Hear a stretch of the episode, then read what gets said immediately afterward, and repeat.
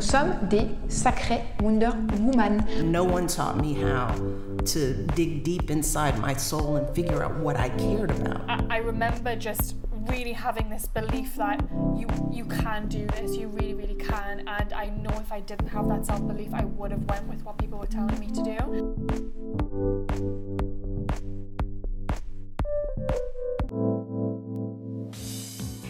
Hello, bienvenue dans un nouvel épisode de Let Women Talk About Entrepreneurship, le podcast qui partage mes discussions avec des jeunes femmes entrepreneurs afin de t'inspirer et de te donner les outils pour toi-même te lancer dans tes propres projets. Envie d'une petite escapade le temps d'un week-end, direction hôtel unique, un hébergement éphémère qui se déplace à travers notre belle province québécoise. Aujourd'hui j'accueille Myriam qui est sa cofondatrice, petit extrait tout de suite. Je vois chaque problématique comme étant une opportunité de, trouver une solution, puis de, réfléchir, puis d'être créatif, puis de... je vois ça comme un défi. Euh, puis je carbure au défi, donc j'étais comme, OK, on se décourage pas, il y a toujours une solution. c'est vrai qu'il y a toujours une solution. Ah, faut pas non plus se brûler, euh, brûler notre santé mentale non plus quand un projet est, trop difficile à mener de l'avant, mais je pense que une chance qu'on on a pris une semaine de pause sans se parler, ma partenaire et moi. On s'est dit, OK, on prend du recul. Dès le plus jeune âge, Myriam sensibilisait déjà sa propre mère aux enjeux environnementaux. C'est au cours de ses voyages qu'elle a été confrontée à de nombreuses réalités troublantes qui l'ont peu à peu emmenée à lancer son propre type d'hébergement éco-responsable. Elle nous parle des programmes et des ressources qui l'ont soutenue dans le développement du projet, par exemple le centre d'entrepreneuriat à l'UCAM qui l'a aidé pour le plan d'affaires, ou bien la mesure STA, donc la mesure soutien au travailleur autonome qui lui a versé un salaire pendant qu'elle développait l'entreprise. Elle nous parle également des retournements de situation, par exemple la pandémie mondiale qui a commencé en 2020 et qui a énormément affecté le secteur tertiaire. Perso, cette entrevue m'a donné très envie de voyager, bien évidemment.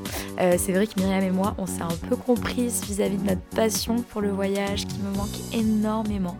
J'ai bien l'intention de tester l'hôtel unique cet été, euh, dès que ce sera possible. J'ai absolument hâte de voir comment ça va évoluer dans les prochains mois. J'espère que l'interview te plaira et je te souhaite une belle écoute. Hello Myriam, je suis super contente que tu sois là avec moi aujourd'hui pour nous parler de ton histoire, de ton expérience, de ton entreprise. Est-ce que tu peux commencer par te présenter pour les personnes qui nous écoutent et peut-être ne te connaissent pas? Oui, ben bonjour. Tout d'abord, merci de m'accueillir euh, aujourd'hui. Je suis vraiment contente qu'on puisse euh, discuter ensemble. Euh, mon nom est Myriam Corbeil. Donc, je suis propriétaire d'Hôtel Unique un hébergement éphémère qui se déplace à travers le Québec. Ok. Alors, ta cofondatrice euh, Solène et toi avez lancé un hébergement éphémère unique au Québec. L'unité unique euh, est un compromis parfait entre euh, un camping et un hôtel plus classique traditionnel, tout en étant éco-responsable et permettant de faire rayonner notre province. si on revient plutôt à toi, à ton parcours personnel, est-ce que tu te voyais lancer ça euh, quand tu étais plus jeune et quelles étaient tes aspirations? C'est sûr que quand j'étais plus jeune, euh, j'ai commencé avec une technique en travail social, donc j'étais beaucoup dans, la relation d'aide, euh, puis j'avais pas la fibre entrepreneuriale qui, qui était développée, puis j'avais personne dans ma famille non plus entrepreneur. J'avais mon parrain qui, qui avait son restaurant et tout, mais il partageait pas beaucoup euh, sa passion de l'entrepreneuriat avec moi. Donc, j'avais pas beaucoup de références. C'est vraiment quand j'ai fait le, bac en, tourisme et hôtellerie à l'UCAM que tous les cours étaient orientés pour quand même développer la fibre entrepreneuriale. Puis c'est là que, que, j'ai commencé à faire des, des, projets personnels euh, dans le cadre de cours pour développer une entreprise. Puis j'étais comme, hey, c'est vraiment cool de développer une entreprise, ça me donne l'envie. Je pense que j'ai l'énergie pour le faire. Puis euh, je pense que c'est vraiment plus autour de, de, de 20 et 21 ans là, que j'ai commencé à, à, vraiment développer ça. Puis croire que ça pouvait être possible aussi. sais, souvent, on voit ça loin pour nous, être propriétaire d'une entreprise quand on est plus jeune. Mais euh, c'est pour ça que ça m'a pris un peu plus de temps à réaliser que, que j'avais que j'avais le, potentiel puis l'énergie pour être entrepreneur. Mhm. Et qu'est-ce qui te plaisait justement dans, dans, le développement de ces projets dans le cadre de tes cours? Qu'est-ce qui t'a tiré dans l'entrepreneuriat? Je pense que c'était une forme de, de, de liberté. Euh, je pense que mm-hmm. j'aime pouvoir créer euh, des choses sans avoir un cadre rigide. je pense que ça donne une belle liberté. Ça, ça m'attirait. Sinon, ce qui m'attirait aussi, c'est euh, de, de, de, pouvoir prendre des décisions. J'aime quand même ça, prendre des décisions avec des gens autour de moi, bien évidemment mais ça, ça donne une, une latitude de, de, le faire. Ensuite, c'est vraiment aussi de sortir des sentiers battus, donc de, de, de travailler sa créativité. Puis j'avais quand même un côté créatif euh, aussi en moi, étant au primaire, aller à une école de, de musique et de théâtre. Je pense que c'est comme revenu, j'ai envie de créer. Fait que c'est pas mal ces, ces mm-hmm. trois aspects-là. Euh, puis avoir un, ça, un horaire de travail aussi qui, qui me convenait mieux. J'étais moins dans, dans le 9 à 5. Euh, à, à, ce moment-là, je voyageais beaucoup partout dans le monde, donc j'étais, j'avais envie de, d'avoir cette, cette, liberté encore au, au, niveau de l'horaire de travail. Mm-hmm. Et si on revient un peu en arrière, pourquoi est-ce que tu t'es euh, lancé dans des études en tourisme et hôtellerie? Euh, ben, j'aimais beaucoup le, le, voyage, les cultures, les langues. Et et je trouvais aussi que ça, ça semblait intéressant et pertinent, ce bac-là, parce qu'il amenait aussi une base en administration des affaires.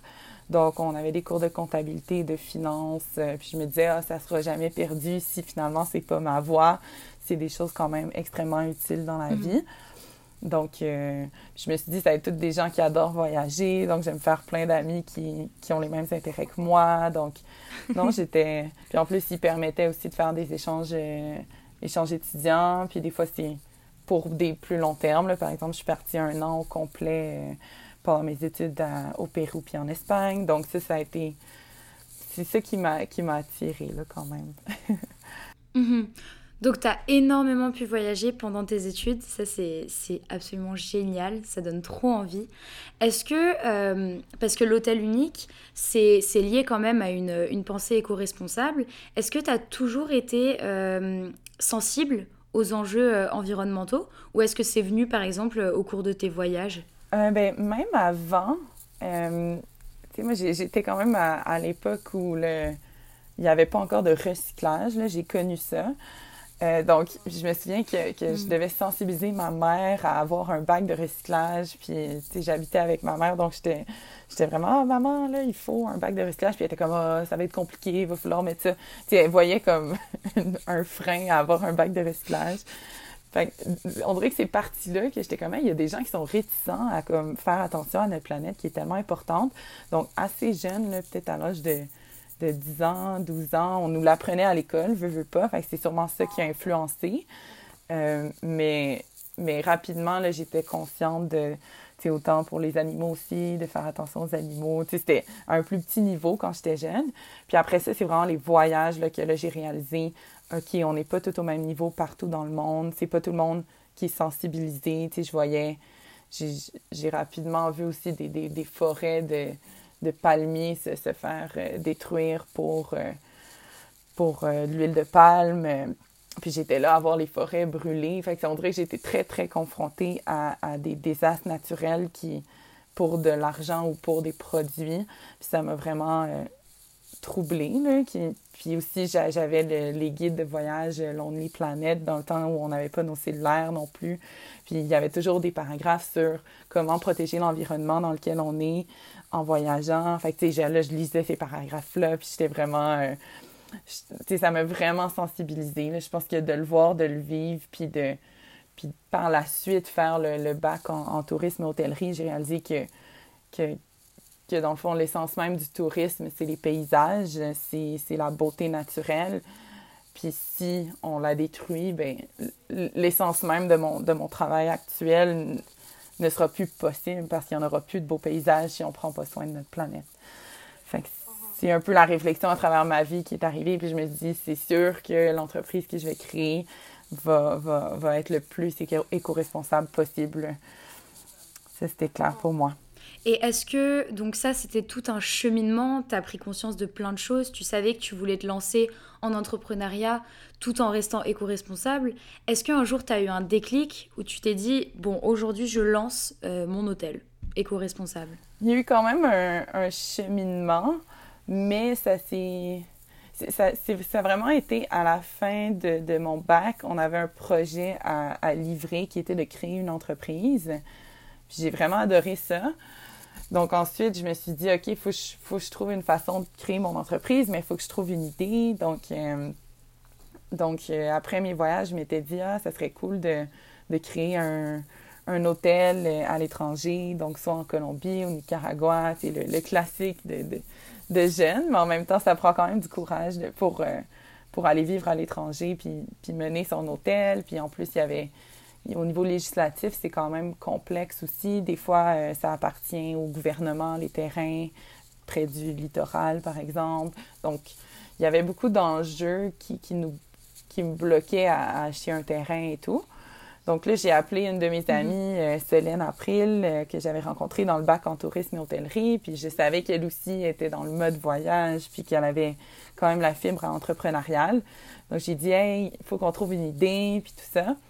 Donc, on, a mis jeté ensemble, puis on s'est dit, euh, pourquoi pas juste être au Québec? On a tout notre réseau de contacts. Euh, il faudrait que ce soit... Euh, faudrait que ce soit au Québec parce qu'on a tellement de beaux paysages. Puis justement, en voyageant, on était tout le temps, on, dirait, les Québécois, on a comme la misère à mettre de l'avant le Québec quand on voyage parce qu'on dit, ah, nous, il n'y a peut-être pas tant que ça à voir, là, comparé à l'Espagne ou comparé, mais en fait, c'est juste parce que nous-mêmes, on connaissait pas assez bien notre Québec. on avait tout le temps été à l'étranger, puis moi, je mhm. connaissais pas tant que ça les régions. Puis je me suis dit, regarde, ça n'a pas de sens, il faut qu'on fasse rayonner notre Québec, l'endroit où on vient. Donc, ça, ça, a été ça un peu le, le, déclic. Puis là, on est venu les autres étapes pour concrétiser euh, l'hôtel euh, éphémère. Mais c'est vrai, c'est trop drôle ce que tu dis sur euh, le fait de ne pas se rendre compte de la beauté qu'on a autour de nous, dans l'endroit d'où on vient. Parce que moi, c'est exactement pareil. Donc, je suis française. Euh, quand je pense à la France, je sais que c'est beau, je sais qu'il y a des endroits très très beaux, mais j'ai toujours l'impression que c'est mieux ailleurs. Pour moi, le Québec, c'est magnifique. Et il y a énormément de choses à voir. Donc, c'est drôle cette, cette différence qu'on a en, en fonction de l'endroit d'où on vient. Donc c'est cool que vous ayez euh, entrepris au Québec. Ça a été quoi euh, les, les, prochaines étapes après ça? Après ça, euh, donc là, c'était on est parti en nature dans un chalet et on s'est dit, OK, quel type d'hôtel on veut ici? Tu sais, ça coûte des millions avoir un hôtel. puis on n'a pas beaucoup d'expérience, donc est-ce qu'on veut investir autant? puis est-ce qu'on va réussir à avoir le financement aussi? Fait finalement, on s'est dit, on, va regarder ce qui se fait un peu ailleurs dans le monde. Donc, je pense que l'étape du benchmark est vraiment important de voir qu'est-ce qu'on peut apporter ici, c'est quoi, euh, c'est quoi l'innovation qu'on pourrait apporter, c'est quoi les besoins euh, dans le milieu du voyage euh, au Québec.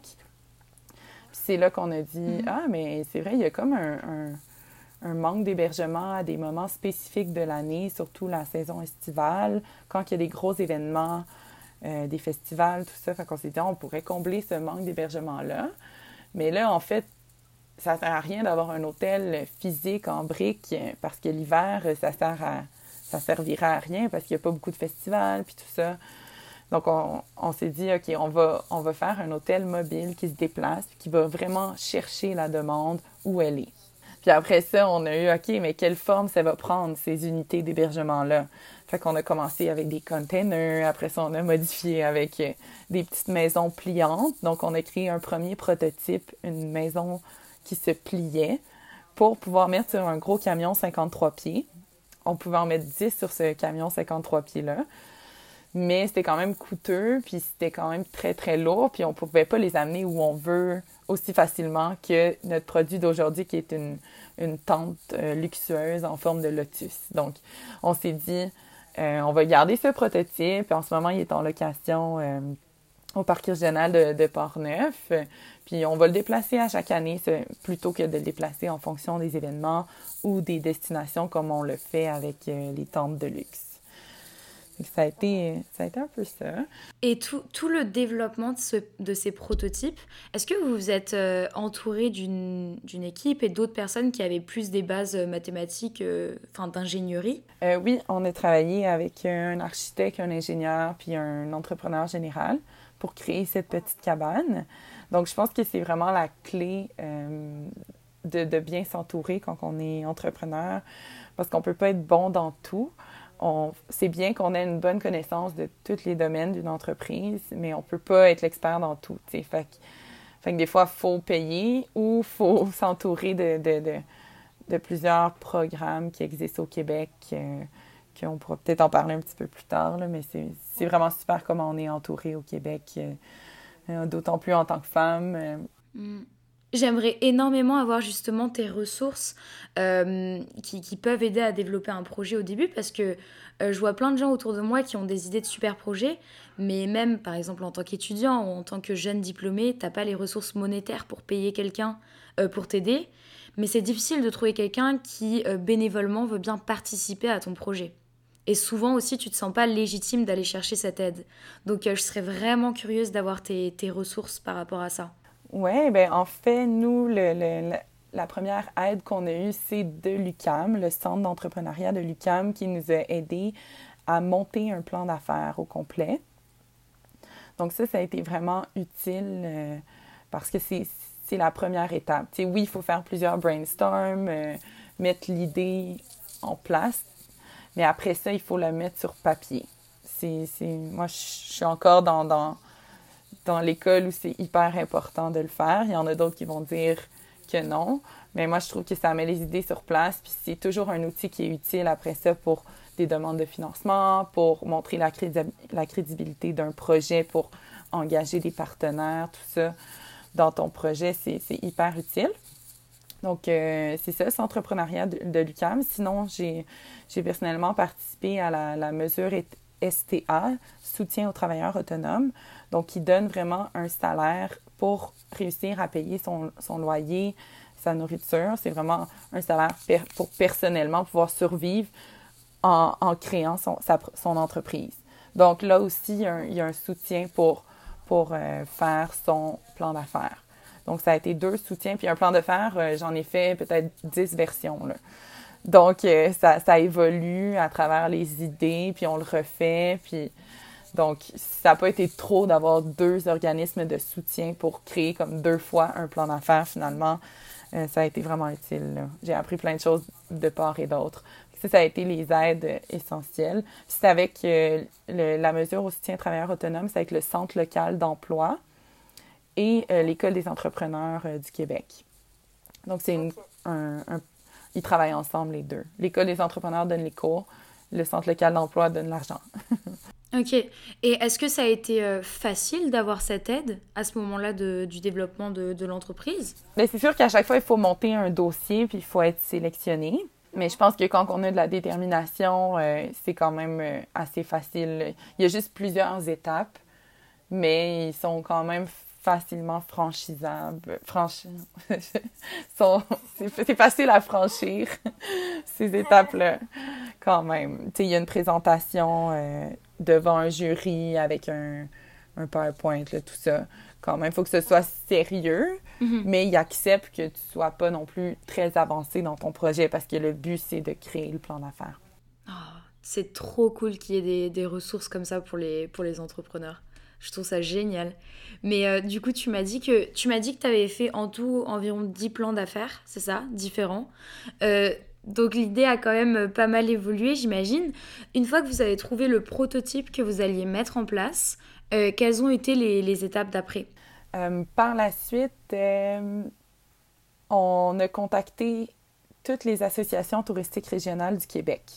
Donc, par exemple, Tourisme mm Lanaudière, euh, Tourisme Canton de l'Est, Tourisme Saguenay-Lac-Saint-Jean. Donc, on a fait une présentation à eux pour leur dire est-ce que vous voyez que dans votre région, il y aurait une place pour notre projet? Donc, c'était un peu de, faire une première validation auprès de.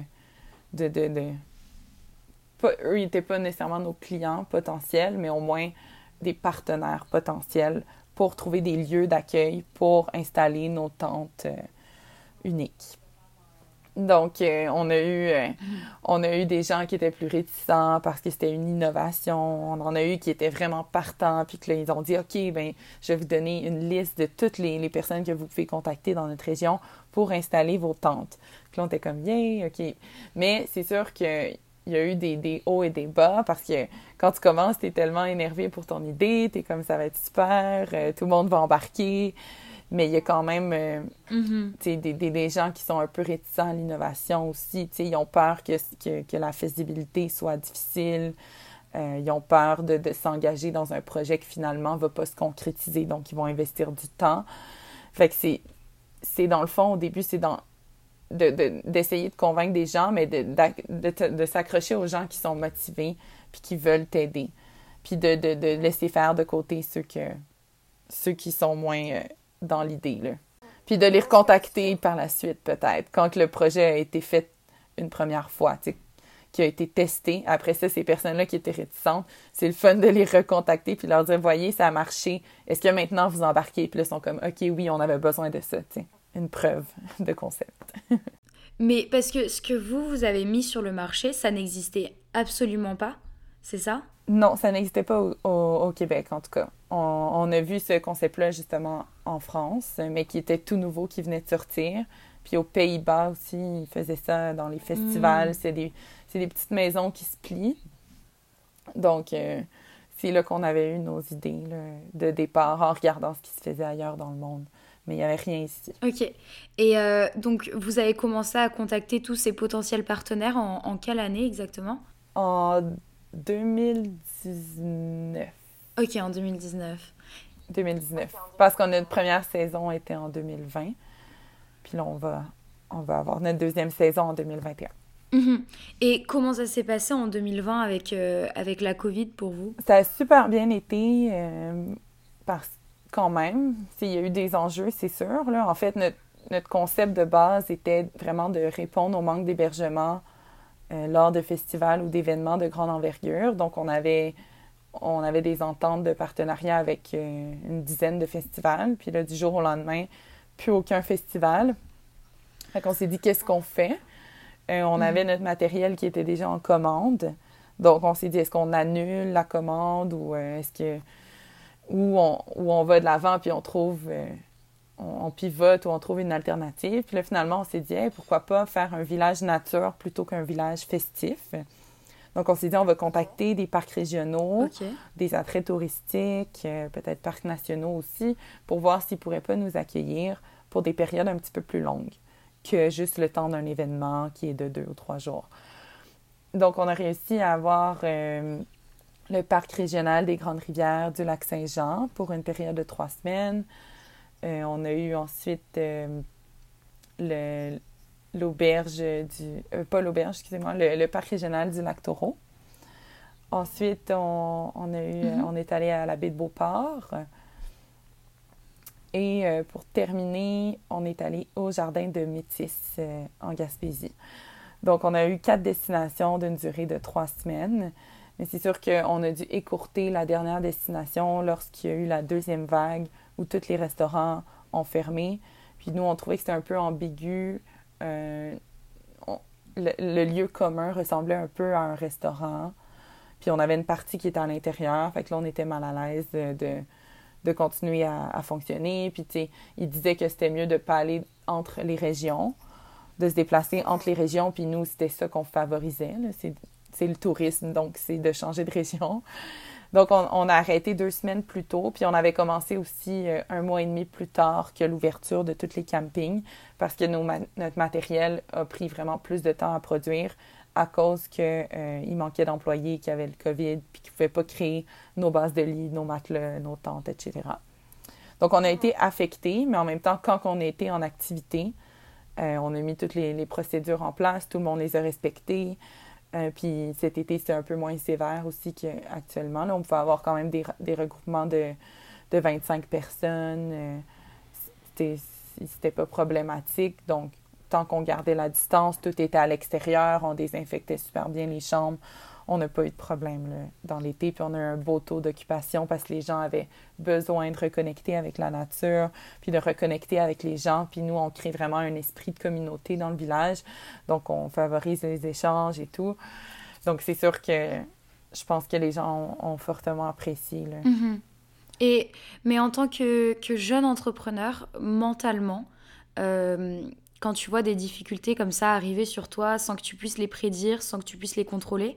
Euh, comment toi tu t'es senti personnellement à ce moment-là? Personnellement, parce que je pense que ça, ça dépend. Là, ma partenaire et moi, on a réagi de manière différente.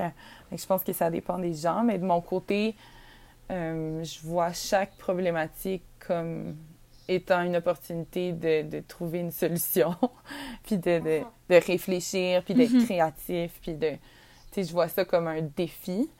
Euh, puis je carbure au défi, donc j'étais comme, OK, on se décourage pas, il y a toujours une solution. Puis c'est vrai qu'il y a toujours une solution.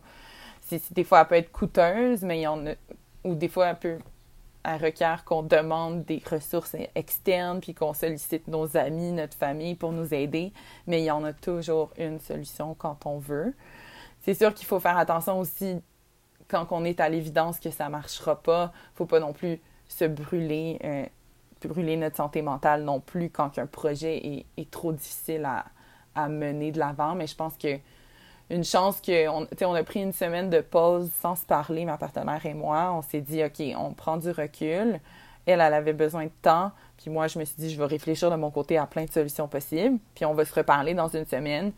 Puis on va avoir mm-hmm. pris du recul. Puis comme de fait, quand on s'est reparlé la semaine après, de son côté, elle avait retrouvé l'énergie pour trouver des solutions. Puis de mon côté, j'avais, j'avais, j'avais des solutions, puis on, on, on, en a discuté, puis on en est venu à, cette idée de, de, de, faire un village nature. Mm-hmm. Mais c'est hyper intéressant ça que tu me dises, euh, on a pris une semaine sans se parler de notre côté pour prendre du recul. Euh, c'est un conseil qui est applicable pour, euh, pour des partenaires, c'est ça? Est-ce que tu aurais d'autres conseils?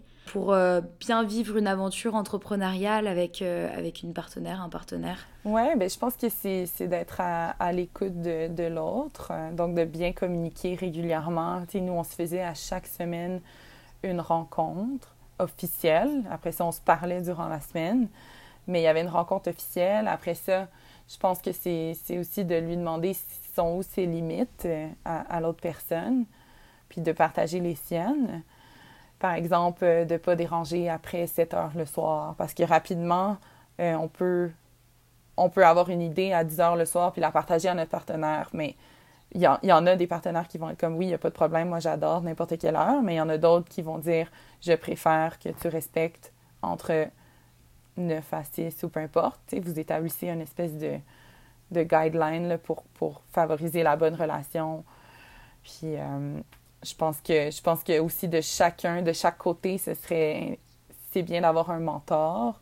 Donc un mentor a le rôle de vraiment plus être à l'écoute de, de, des émotions de la personne, puis ou, ou, un psychologue aussi, ça peut être toujours euh, utile pour vraiment euh, supporter euh, la personne dans, dans son développement d'entreprise.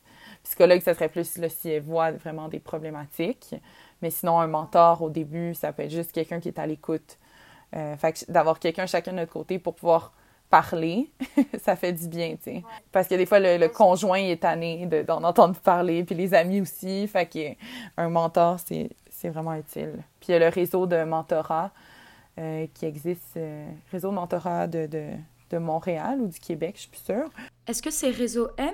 Oui, réseau M. OK. Exactement. Donc, ça aussi, c'est une ressource géniale qui permet d'avoir un mentor. Euh. Mhm. Mais il y a, euh, je, place juste ça euh, dans le podcast, mais il y a d'autres organisations aussi qui font des, des programmes de mentorat.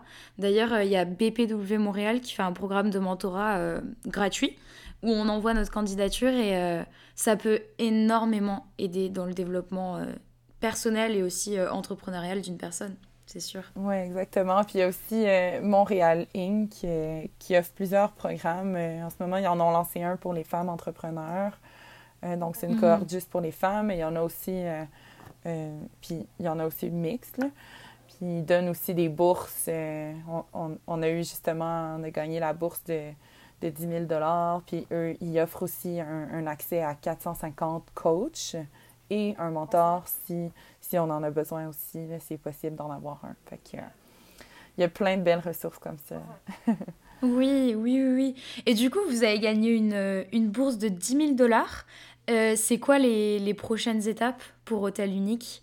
Dans les prochains mois, dans les prochaines années, les objectifs? Oui, ben tu là, c'est sûr que qu'en ce moment, c'est le, le, le, temps d'arrêt pour justement réfléchir à améliorer l'expérience des invités. Donc là où j'en suis, c'est de vraiment terminer euh, les ententes de partenariat avec euh, les destinations pour l'été 2021. On va avoir trois destinations, deux mois dans chaque destination, donc on va être de mai à octobre active. Donc ça, c'est une étape importante. Ensuite, c'est toutes les les autres types de partenariats dans la région dans laquelle on va se trouver pour bonifier l'expérience de nos invités. Donc, par exemple, on fait toujours un partenariat avec la microbrasserie du coin pour offrir, ou la, distillerie du coin pour offrir soit un, gin, un cocktail de bienvenue à base de gin, ou une bière euh, au bleuet, par exemple, au lac Saint-Jean. Donc, c'est comme ça qu'on accueille les gens, dans le fond, pour favoriser les échanges. Fait que ça, c'est tout plusieurs partenariats. Ça peut être euh, des, des, spectacles le soir euh, aussi qu'on veut offrir. Fait qu'on on contacte des musiciens. Donc, c'est toutes des, des, des, choses à faire qui prennent quand même du temps aussi. Là, tous les petits partenariats pour bonifier l'expérience. Ensuite, euh, ben, ça va être de, revoir tout le matériel, s'assurer qu'il est bien entretenu pour partir la saison, c'est quoi qui manque, c'est quoi qui s'est brisé l'année passée qu'il faut qu'on remplace. Ensuite, c'est tout ce qui est marketing numérique, donc avoir une bonne stratégie pour le lancement des destinations. Et, euh, et euh, c'est ça, dans le fond, lancer les réservations le, plus tôt possible. Et euh, ouais, c'est, ça environ. Puis pour à plus long terme, on regarde pour avoir des subventions du gouvernement pour pouvoir combler le manque d'hébergement qui s'est vu cet été avec la, folie du COVID. Donc, euh, on va avoir euh, possiblement un deuxième village si on a accès à ces subventions-là. Et euh, notre but ultime, c'est d'avoir des franchises, donc d'avoir plusieurs, plusieurs endroits au Québec qui auront leur propre village unique. Donc, c'est un peu ce qu'on voit, puis peut-être se développer à, à, travers le Canada aussi éventuellement. Oh, Trop cool, trop cool. Ben, j'ai hâte de voir comment ça va être déjà cet été. Puis j'ai hâte de voir comment ça va, ça va évoluer sur le long terme. En tout cas, il y, a une, il y a une question que je pose très souvent aux filles que j'interviewe. Parce que c'est des réponses toujours très différentes et ça apporte toujours beaucoup de valeur ajoutée. Est-ce que tu as des conseils euh, pour euh, une jeune femme ou un jeune homme qui aimerait investir de son temps, de son énergie dans un projet, mais qui oserait pas entreprendre? Hmm. Je dirais que, que c'est d'oser, premièrement, c'est hyper important. surtout quand on est jeune, on n'a pas grand-chose à, perdre. Il ne faut pas attendre trop longtemps parce que après ça, il peut avoir des enfants impliqués, il peut avoir une maison, une hypothèque, puis là, c'est plus difficile de, de prendre des risques. Donc, plus on le fait jeune, mieux c'est. Même si on n'a pas encore, on considère qu'on n'a pas encore autant d'expérience de quelqu'un de plus vieux, faut quand même se lancer, essayer. Puis si c'est une innovation, mais ben, il n'y a personne qui va avoir l'expérience de toute façon. Donc, il faut oser. Puis je pense que la première étape, c'est vraiment d'aller chercher de, de l'aide de, de, la part des organismes euh, des, à, but non lucratif qui vont venir supporter euh, l'entrepreneur pour le développement d'un plan d'affaires. Euh, puis du moins, du moins après avoir rédigé le plan d'affaires, c'est facile de, de, de, valider si l'idée peut fonctionner. Donc, tu sais, c'est peut-être un investissement de six mois, mais au moins la personne va, va, va, va s'être soit enlever ça de la tête ou soit elle va avoir poursuivi son projet. Parce que de, rester à se dire ah, j'aimerais ça avoir ma propre entreprise, puis de finalement jamais le faire, ça va être comme un, regret. Puis je pense que cette personne-là va le porter longtemps si elle ne l'a pas testé. Puis je pense qu'il ne faut pas attendre non plus que notre projet ou notre produit soit parfait avant de le lancer pour tester le marché. Euh, c'est important de le faire. Puis tester si on, est confortable à être entrepreneur. Tu sais, des fois, il y a un idéal aussi d'entrepreneur, mais il faut quand même déployer beaucoup d'énergie. Donc, euh, donc des fois, c'est important de faire le test aussi si on est fait pour ça.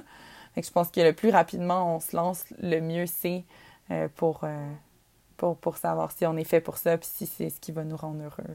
Oui, bah, c'est vrai qu'il y a souvent un mythe euh, de, de l'entrepreneuriat comme quelque chose de super lisse, de super cool, de super à la mode. Mais tant qu'on n'essaye pas, on ne peut pas se rendre compte de, de, la réelle difficulté et des réels enjeux que ça représente. Donc euh, c'est sûr que tester, c'est, c'est un super bon conseil. Ouais, puis tu sais, d'être, d'être bien entouré aussi, euh, de ne de, de pas, de pas hésiter d'en parler à ses proches puis à la famille de, de, comment on se sent à travers cette aventure-là. Puis d'avoir un, une partenaire, moi, ça m'a vraiment euh, aidé à, à, franchir le pas. Parce que quand on est seul, souvent, ben, ça se fait très bien. J'ai plein d'entrepreneurs dans mon entourage qui sont seuls. Mais en même temps, ça peut être cool de trouver un partner pour donner l'énergie de, de, de concrétiser l'idée. Parce que quand on est seul, des fois, on doute un peu plus. Euh, là, ça, apporte une validation puis une énergie qui est importante pour avancer. Moi, je conseillerais aussi d'essayer de, de, trouver euh, quelqu'un pour partager cette belle aventure. -hmm. Ben écoute, merci beaucoup pour euh, tous tes conseils, toutes tes ressources, Myriam. Et merci d'avoir accepté de me parler aujourd'hui. Où est-ce qu'on peut te retrouver, toi, ou Hôtel Unique? Oui, bien, premièrement, s'il si y en a parmi vous qui ont des questions sur justement l'entrepreneuriat, le démarrage d'entreprise, ça va me faire plaisir de, de, répondre à vos questions ou de faire un, un petit appel euh, euh, Zoom pour, pour vous aider, pour vous aider à franchir le pas, ça, ça va me faire plaisir. Donc, vous pouvez m'écrire à Myriam, M-Y-R-I-A-M, à commercial hôtel, H-O-T-E-L, trait d'union unique, uniq.com. Sinon, on est, on est active sur Facebook et Instagram, euh, Hôtel Unique. Et on, on, a notre site web aussi, euh, www.hôtel-unique.com. Ok, bah parfait. De toute façon, je mettrai ça comme d'habitude dans la description de l'épisode. Comme ça, ce sera plus simple à, à retrouver. Et euh, je te remercie encore une fois, Myriam. Merci beaucoup.